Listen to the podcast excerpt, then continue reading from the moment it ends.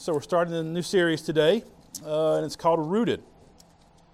Um, I read an article this week, um, and it was on on the Huffington Post, and it was from this Yale historian, and he's not a believer, but he said this: regardless of what anyone may personally think or believe about him, Jesus of Nazareth has been the dominant figure in the history of Western culture for almost 20 centuries. If it were possible, with some sort of super magnet, to pull up out of history every scrap of metal bearing at least a trace of his name, how much would actually be left? And it's this reminder, and he goes on the article and talks about how Christianity has impacted the world in so many tangible ways since the church started 2,000 years ago. He talked about um, how 2,000 years ago, children were not valued. They were, in a sense, thought it was a burden and kind of, in a sense, thrown out, especially ones who didn't have parents. But the church came along and had this, this Jesus ethos, right? Of loving little children, of caring for little children, and adopting little children, and it changed the world. The world years ago was a really cruel place. And Christianity brought a, a level of passion and care for the poor, for the sick, for the forgotten that was undeniable in the day. And we see hospitals now, um, education now, that was really established because of Christianity. The slave trade was ended because of Christianity. And so we see is this tangible effect of the church, of the followers of Jesus living out their faith in the world. We clearly see that in the history of the world. Whether you're secular or a Christian person. You see that in the world. Now, um, compare that today with the church today. If you were to ask people, Christian and non Christian, about their thoughts and the impact on the church today, it would sound very different, wouldn't it? For a whole host of reasons. And, the, and today, we're going to talk about maybe why that is different. And of course, I think part of it is that the world is much more secular now. We all see that. I mean, our, our um, perspective on life in the womb um, is demonic. Uh, the approach to sexuality now has gone off the rails. Um, in very many ways, we are a godless society. I think it is clear to see that. Now, here in the Bible Belt, we might be a little slower kind of seeing that, but it's coming in our culture as well, correct? In our community. And I think the question we have to ask is what, how, what's our response to that? Because I will tell you this too. 2,000 years ago, ago, when Christianity spread and had great tangible expressions and things on earth, it was just as dark, if not darker, then that was not a time that was conducive to Christianity. It was hostile to the followers of Jesus. Very hostile. Our Savior was murdered because of what he said. Our church fathers were murdered because of what they said, taught, and believed. So we're not unique in the sense that we, we're living in a hostile time towards Christianity. But the question is what is our response? What is, what is our call? Here's what I would say and here's our issue many times, is that we, I would say the church, and even we as Christians, we focus on the big and the loud.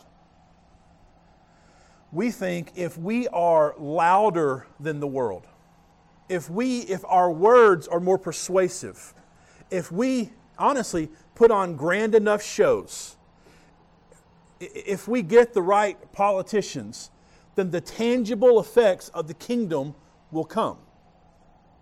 But Jesus, what Jesus did is he focused on the small and the meek. His message was focused on the small, not huge crowds. When he had huge crowds, he would say crazy things and make them small crowds, right? He focused on the small. And his message was one of, of meekness, of peacemaking, was the message of Jesus. It was a message not to come and consume. Like, there's this thought if we can just get people to just show up and just, you know, hear your kids, do this, do that. Just come and consume this and hear this and all these things. That was not his message. His message was to come and die, wasn't it? Which is completely polar opposite of the Western church. And even honestly, the way I'm wired, I don't want to tell you guys to come and die because more likely you're going to come and leave if I say that. But there is this calling for the church of Jesus for us to say, we're to come and die, correct?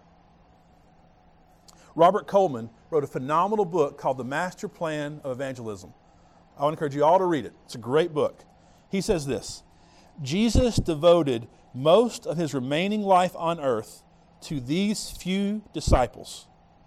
He literally staked his whole ministry on them. I, I do believe that we can look at the ways of Jesus and learn something. So God came in flesh. And what did he do? Did he just always preach and have these grand announcements? No, he focused on the 12. Let's keep going with this quote from Robert Coleman. One cannot transform a world except as individuals also in the world are transformed. And individuals cannot be changed except as they are molded in the hands of the Master. The necessity is apparent not only to select a few helpers, but also to keep, to keep the group small enough to be able to work effectively with them. The world is transformed as we are transformed, right? And the gospel goes forth not in lots and big crowds and rows, but in the very, very small, right? That is how the gospel goes forth and deep into our hearts. So I have to ask us as we start today. You can come in. It's, it's okay. You can come in. My wife's all like acting all awkward about coming in. Um, am I embarrassing you? I'm sorry. No one's looking at you. Um, uh, I was screaming about something. Um, the question I have for us as we get started is what do you want? Like, what do you want? Like, what do you want your life to count for? Um, you're good. You're good. Y'all are just serving the kingdom. I want you to imagine for a second um, imagine a tree. Just a heads up, I'm going to do a lot of drawing today. So imagine a tree.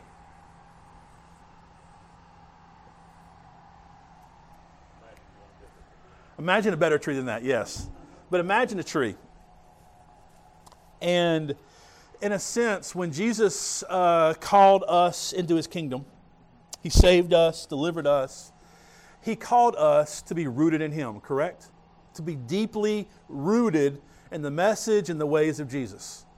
And that in the life of every disciple of Jesus, there should be, in a sense, this tree where the roots are just buried deep into Jesus and his gospel and nothing else, correct?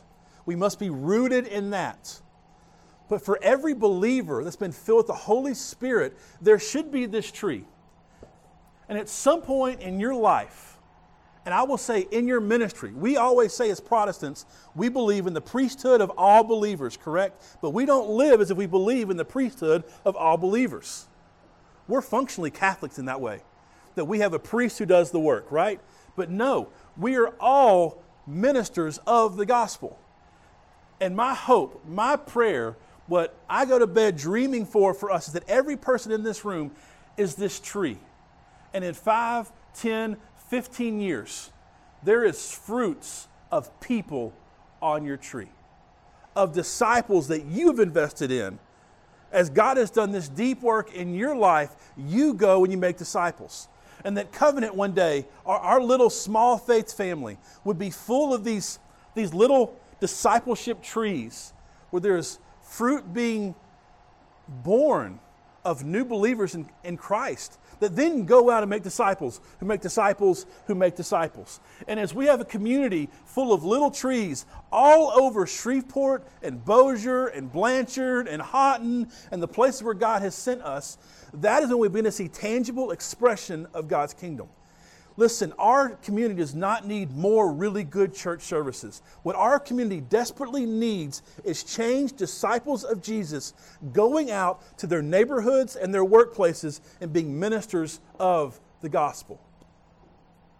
I believe in 20, 30 years, the way the church looks could be markedly different than it is right now. And if we are not prepared and trained up to live as missionaries on the ground, we are missing out. So that is the hope, that is the prayer. And the question is, well, how does, it, how does a tree develop? Well, it's these healthy, deep roots. And the way that we get great roots in faith is through death. John 12, 24 says this. This is the message of Jesus.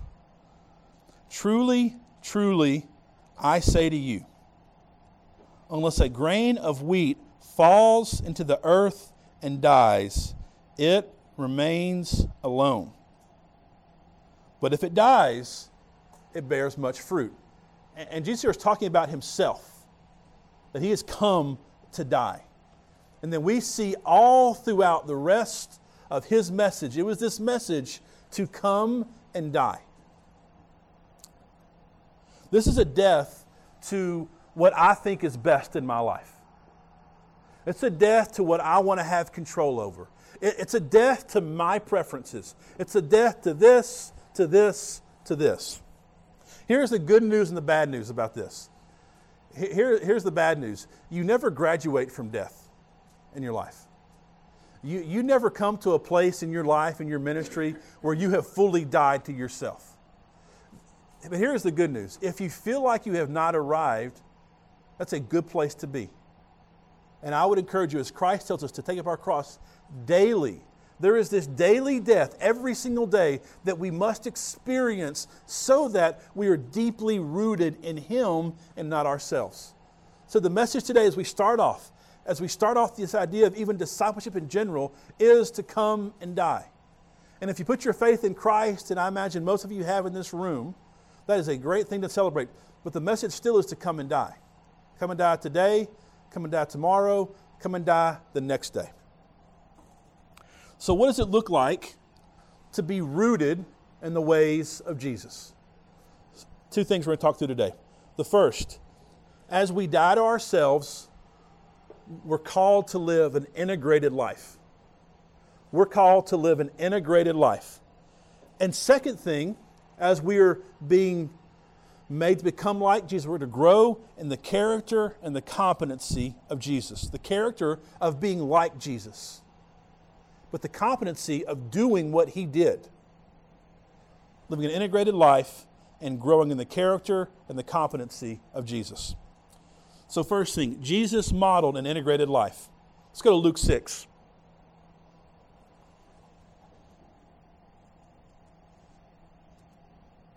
Verse 12. And these six or seven verses in this passage really give this just clear picture of Jesus' ministry. Verse 12 In these days he went out to the mountain to pray, and all night he continued in prayer to God. And when day came, he called his disciples and chose from them twelve, whom he named apostles Simon, whom he named Peter and Andrew his brother, and James, and John, and Philip, and Bartholomew, and Matthew, and Thomas, and James the son of Alphaeus, and Simon who was called the Zealot, and Judas the son of James, and Judas Iscariot, who became a traitor. Verse 17, and he came down with them, and he stood on a level place with a great crowd of his disciples and a great multitude of people from all Judea and Jerusalem and the seacoast of Tyre and Sidon, who came to hear him and to be healed of their diseases and those who were troubled with an unclean spirits were cured. And all the crowd sought to touch him, for power came from him and healed them all. What you see, Jesus is living an integrated life, a life that starts with the Father. You see this before he went and he chose his disciples. It says he spent time in prayer with God. And that was the posture of his life, wasn't it? That he, you see throughout the Gospels, him withdrawing and being with the Father. But then he also created a community around him of his disciples.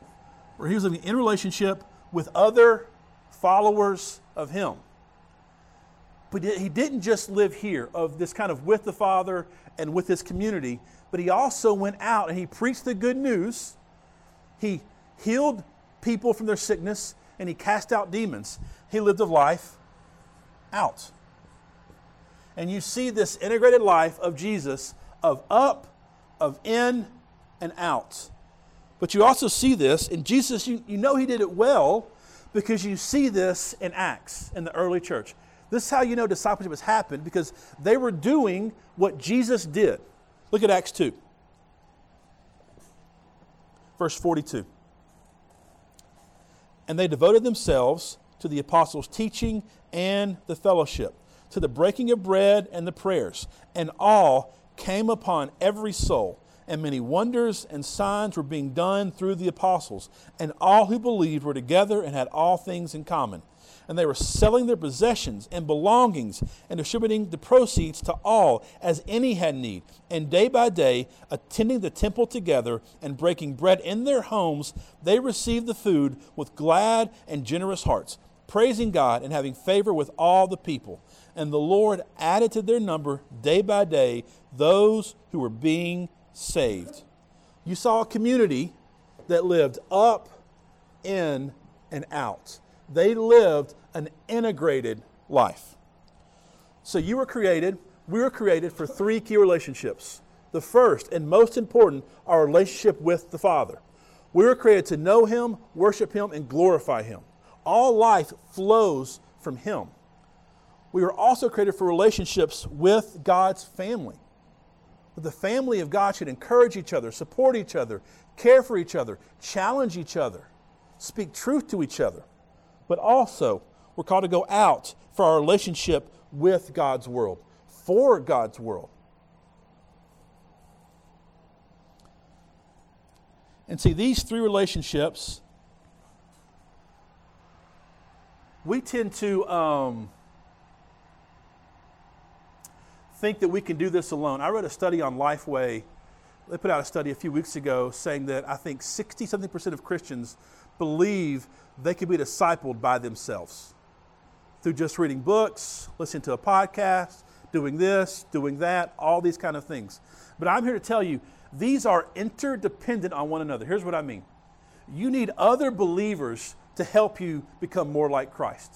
You do. You also need God to help you bear with other believers, correct? And you can't walk with God and be a follower of Him, be filled with His Holy Spirit, and not live as a sent person in God's mission. All of these three things work together and, and, you know, we tend to gravitate towards one of these. Like some people are kind of up and in type people. Some love to go out and just serve other people and do all these kind of things for God's mission. But I will tell you, as I was praying through this this week, I don't feel like our issue is, is that we need to be more balanced. There is some truth to that. I think, um, I think our issue is moving beyond, beyond moving past just surface level engagement in all three areas here. Here's what I mean we have to move beyond just giving God lip service. Does that make sense? Kind of showing up for maybe church, kind of doing things out of duty, just kind of being here, right? Like we kind of give God like the crumbs. That's not a balance issue. That's truly that's really a death issue, isn't it?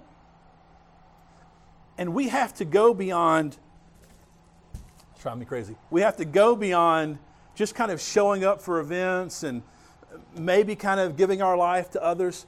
What do we see in Acts? What do we see with God? God came to earth and he literally lived with other people. And Jesus, what happened for him is the community of Christ even surpassed his family on some level. And that in the, in the West, especially, we have like removed ourselves from being deeply integrated into community with other believers. Like we should be deeply known. Other people should know your deepest, darkest fears and sins. You should feel supported in your life and your ministry. But many of us are doing this alone, and we feel burned out and exhausted. Somebody had a quote the other day said that we all deeply want to be known in community. Like we all feel that. But we love being autonomous and independent more than we want community. And that damages us. We must be, move beyond surface level. And then, as far as living out, we have to die to ourselves and then serve others the way Christ served us in word and in deed. We have to move beyond surface level engagement in these three areas. I will say most of our lives look more like this if, we have, if we're a triangle. It's self right here. It's our nuclear family right here. And then probably either work or hobbies right here.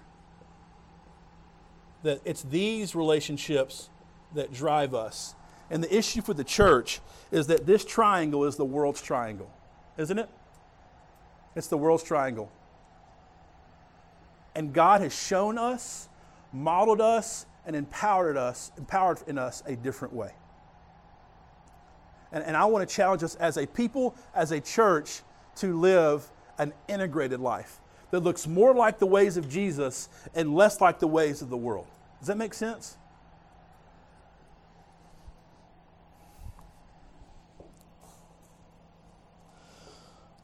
So as we grow in these relationships in these in these in these spheres of life, this should lead you to become more like Christ. That is, that is my hope. That is our prayer. That as you walk in these three things, you are transformed from one degree of glory to another, correct? But I will tell you this we're not called to simply be disciples, to simply exist. Like we're not called to like grow in these things and it just benefit, benefit us. Go to Matthew 28 and I'm not reading anything new when I read this. I'm reading verses you've heard probably your entire life.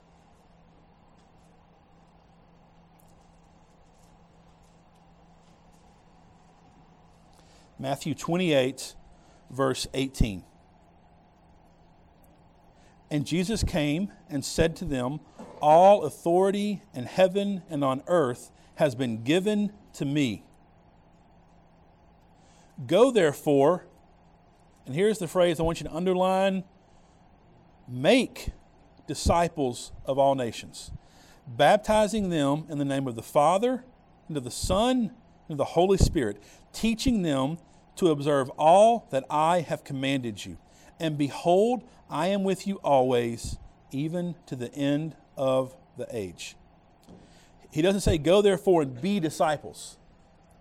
He says, Go therefore and make disciples there was this true and real expectation that this ministry, as he was about to ascend, was now, uh, was now ours. All authority given to Christ. And he's saying, Now you're my ambassadors to go and make disciples. Jesus wanted and expected more for his followers than just being disciples and showing up to church things. He wanted and expected much more than that. He wanted and expected to join his church in his work. And listen, I just, uh, I, have got to just tell you and implore to you uh, many of our lives feel um, incomplete, feel halfway because we have been given the Holy Spirit and we are called to much greater things than to just exist. We are called to come and die and to go and make. There is nothing greater to give your life to than the cause of Jesus Christ. This is why Jesus trained in character, how to become like Him, but also in competency to do what He did. And as He trained in both, we see the fruits of that in the early church, don't we? What do we see in the Gospels? That He says, It's better for me to leave and you'd be filled with the Holy Spirit to then go out and do what I've taught you to do. L- let's see how he's trained his disciples. Go to, go to Luke 9. Luke 9, verse 1.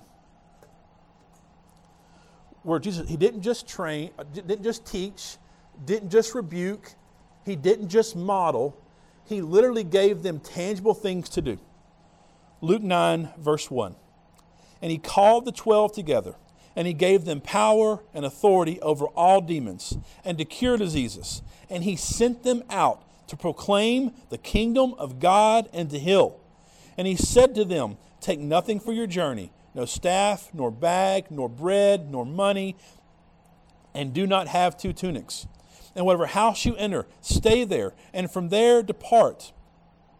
And wherever they do not receive you, when you leave that town, shake off the dust from your feet as a testimony against them. And they departed and went through the villages, preaching the gospel and healing everywhere. Jesus sent his followers out to start practicing tangible ministry while he was still there. He was training them in the competency of how to do this. Think about this. He taught them how to pray. He says, Pray then like this. He was teaching them how to do these things so that when he left, they could go and do these things. His training in character and in competency. Look at Luke 10.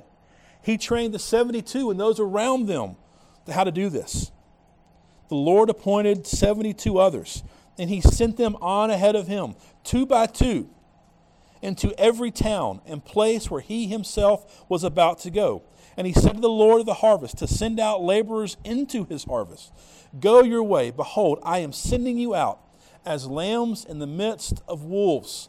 Carry no money bag, no knapsack no sandals, and greet no one on the road. Whatever house you enter, first say, Peace be to this house. And if a son of peace is there, your peace will rest upon him. But if not, it will return to you. Go down to verse 17. The 72 returned with joy, saying, Lord, even the demons are subject to us in your name. And he said to them, I saw Satan fall like lightning from heaven. Behold, I have given you authority to tread on serpents and scorpions, and over all the power of the enemy, and nothing shall hurt you. Nevertheless, do not rejoice in this, that the spirits are subject to you, but rejoice that your names are written in heaven. So, what you see here, and this is on your sheet too, as you think through this idea of character and competency,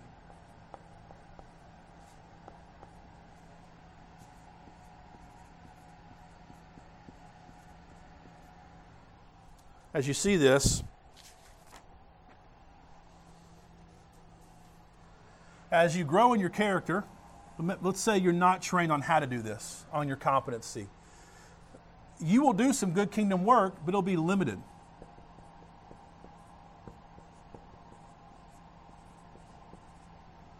But say you have low character and you have no competency. Say you're a terrible person and you have no idea how to follow Jesus you have limited harm.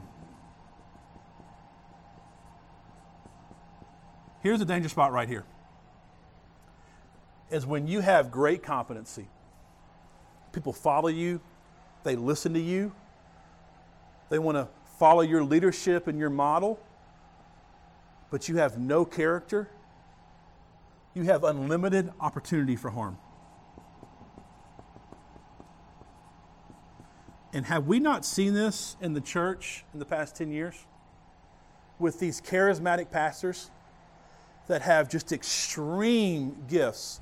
And we have to be so careful that we don't just throw the ones who can teach, who can preach, who are great leaders, throw them up and say, follow them. First off, Christ did not do that, did he? He found the ones who nobody thought about. But we've seen, honestly, church leaders and pastors who have very low character. I would say this, who I think over time, we talked about earlier how the death must be daily, correct? We can't say we died 10 years ago. This is true for every leader, every pastor, every minister. That if we don't consistently die to ourselves, our character over time will wane. We don't, that's, why we, that's why we don't graduate from community for the rest of your life and my life, we need others speaking life into us. And if we're in a place in ministry where all we're doing is doing ministry, we're going we're going to lower our character and I will tell you you're in a dangerous spot because people will follow you and you will ruin their faith. I've seen this so many times in ministry. I would say half of our church has come from other leaders who have harmed them and damaged them because they stopped taking character very, very seriously. They got so above the organization, they didn't need character anymore. Does that make sense? That is true for every person in this room. Now, what we typically see is the church is okay being right here. And I will tell you, I thank God for this space right here because many times this limited kingdom growth, it happens in our families, doesn't it? This gets passed down to our kids, and we should celebrate that and thank God for that and honor that. But I will tell you this this is somebody who I love my kids dearly. We are called to disciple more people than just our kids. There is a world around you. There are neighbors around you who are on a path for an eternal hell. Not a figurative hell, a real hell separated from God with no hope at all. They are on that path. That is why it's so important for us as the church of Jesus Christ to not just grow in character, but to learn how to functionally do what He did. And when that happens, the church, and we see this in the book of Acts, has a chance for unlimited kingdom impact. Maybe a better word is tangible kingdom impact. When the church of Jesus Christ is raised up and they become deeply rooted in Him and what He has done, and they're full of His Holy Spirit, and they're trained to go out and then go and make disciples, there is tangible kingdom impact. And that is the hope, that is the prayer. Jesus has saved and redeemed you and your life to be tangible representatives in this world. And He wants you to be like Him and know what He has done. Let me give you an example of this. So, uh, and I've told a few, of the, a few of you this in private. Uh, a few weeks ago, Tracy's aunt passed away. Um, it was very sad. She had battled cancer for 12, 13 years. Um, and a few days before she died, um, she was in hospice, so she was literally on her deathbed. And Tracy's mom and her other aunt, who have been in church their entire life, they are good Christian Southern women. So 50 years they've been in church. And their sister is dying and is in pain. And she just wants someone to share the good news with her, someone to share the gospel with her. And they had to call me to share the gospel with her. And I was overjoyed to do that. I was. But later on that day, I was thinking, and I mean no disrespect when I say this, it made me sad for them. Because it was a great joy for me to share that good news with a hurting sister. But they've been in church for 50 years and could not encourage their own sister in her deepest, darkest time with the, with the living water of the good news of Jesus. And as one of your pastors and someone who loves each of you, I do not want that to be us in 30, 40 years. Does that make sense? I want us to be deeply in love with Jesus, but also know how to encourage and teach others to follow Jesus. All right, I'm going to be weird for a minute. I'm going to ask you to close your eyes.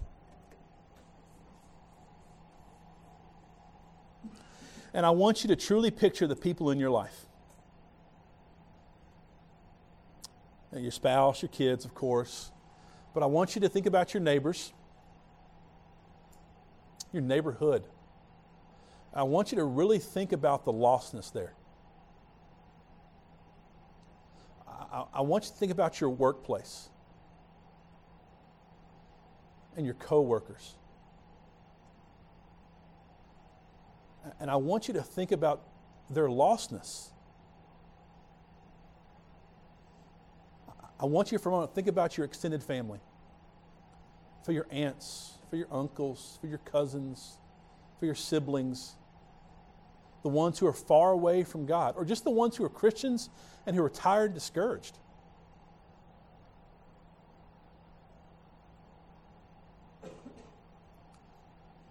And as we're sitting here and it's quiet for just a few moments, will you just ask God to break, to have Him break your heart for them? Just at your seat with nobody else, just talk to God.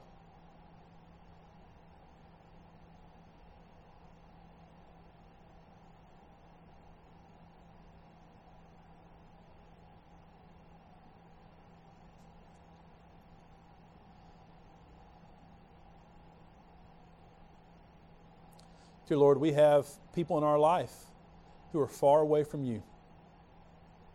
And just as you looked out over Jerusalem and your heart broke over their lostness, Father, break our hearts in the same way. In Jesus' name we pray. Amen. The people you, talk, you thought about that you have right now on your heart, on your mind, they do not need another church event to attend, especially in our community they need you to be a disciple of Jesus. They need you. They need your tree to be around them, for them to experience the tangible expression of who God is through your life. That's the hope. That's the thing. And, and on your sheet, I put these risk events. And these are risk events because taking a step of faith to do something is in itself a risk. It's putting yourself out there. And I want to challenge every person here this week on some level take one of these risk events. First, pray and humbly ask God how He wants to use you. That may seem simple and small, but when I say pray and humbly ask, I mean pray with this spirit of dying to yourself, that kind of humility, and ask God how He wants to use you. Write it down. Tell somebody. Second, I would encourage you to join a missional community. If you're not a part of one, join one. Be a part of a group of people and start living an integrated life. It's not perfect, it's not ideal, but it's what we got. To join some kind of people that you're doing life with and you're on mission with. If you're currently in a missional community, engage in a deeper way. And do this by either opening up, share a struggle, share a sin, say what you need to other people. Humble yourself, embarrass yourself. Listen, as a pastor, I see people many times at their worst when they're caught in their sin or some kind of thing, but I will tell you, the greatest time for most people is when they are embarrassed and caught in their sin. So that moment that the Holy Spirit can really begin to do work in our lives. Be quick to confess your sins, your struggles, your insecurities, your fears, your failures. Open yourself up, make yourself known, engage deeper. Maybe that's you investing in people outside of your organized gathering. Maybe you're every every Wednesday you show up. But find ways outside of that to invest in those people, to encourage those people, to make yourself known. Last thing. Um, I'm going to pass these out.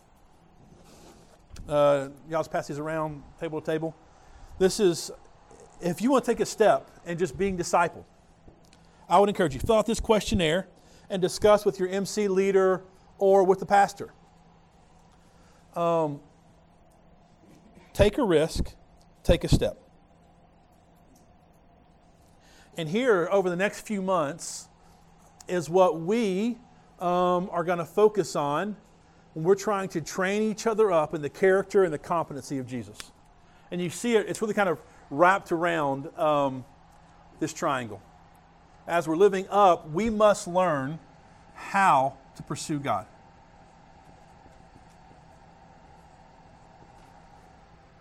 This is the first posture, this is the first competency as, as a disciple of Jesus that you must learn to grow in is how do you in 2019 with two kids, three kids, no kids, retired, working, whatever your stage is, how do you pursue God? Second competency, you must learn how to communicate the gospel.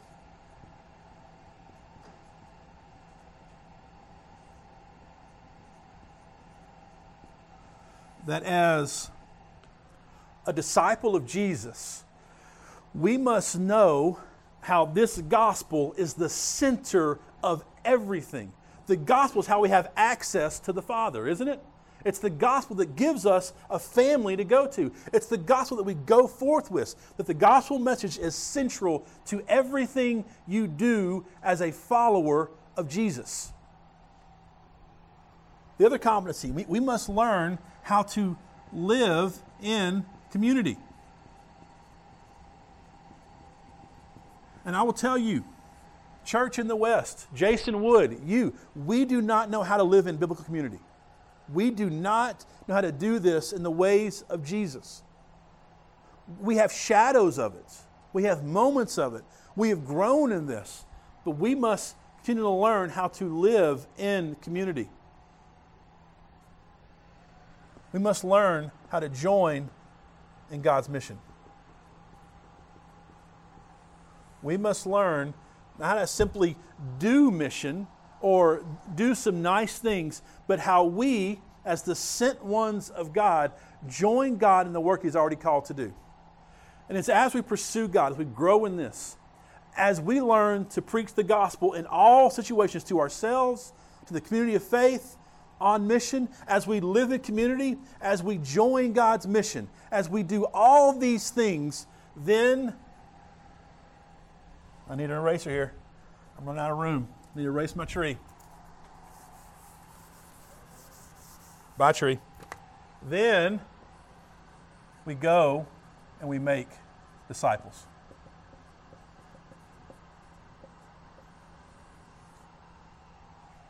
That's as we do these things, as we train the character and the competency of these things, that we then go and we make disciples.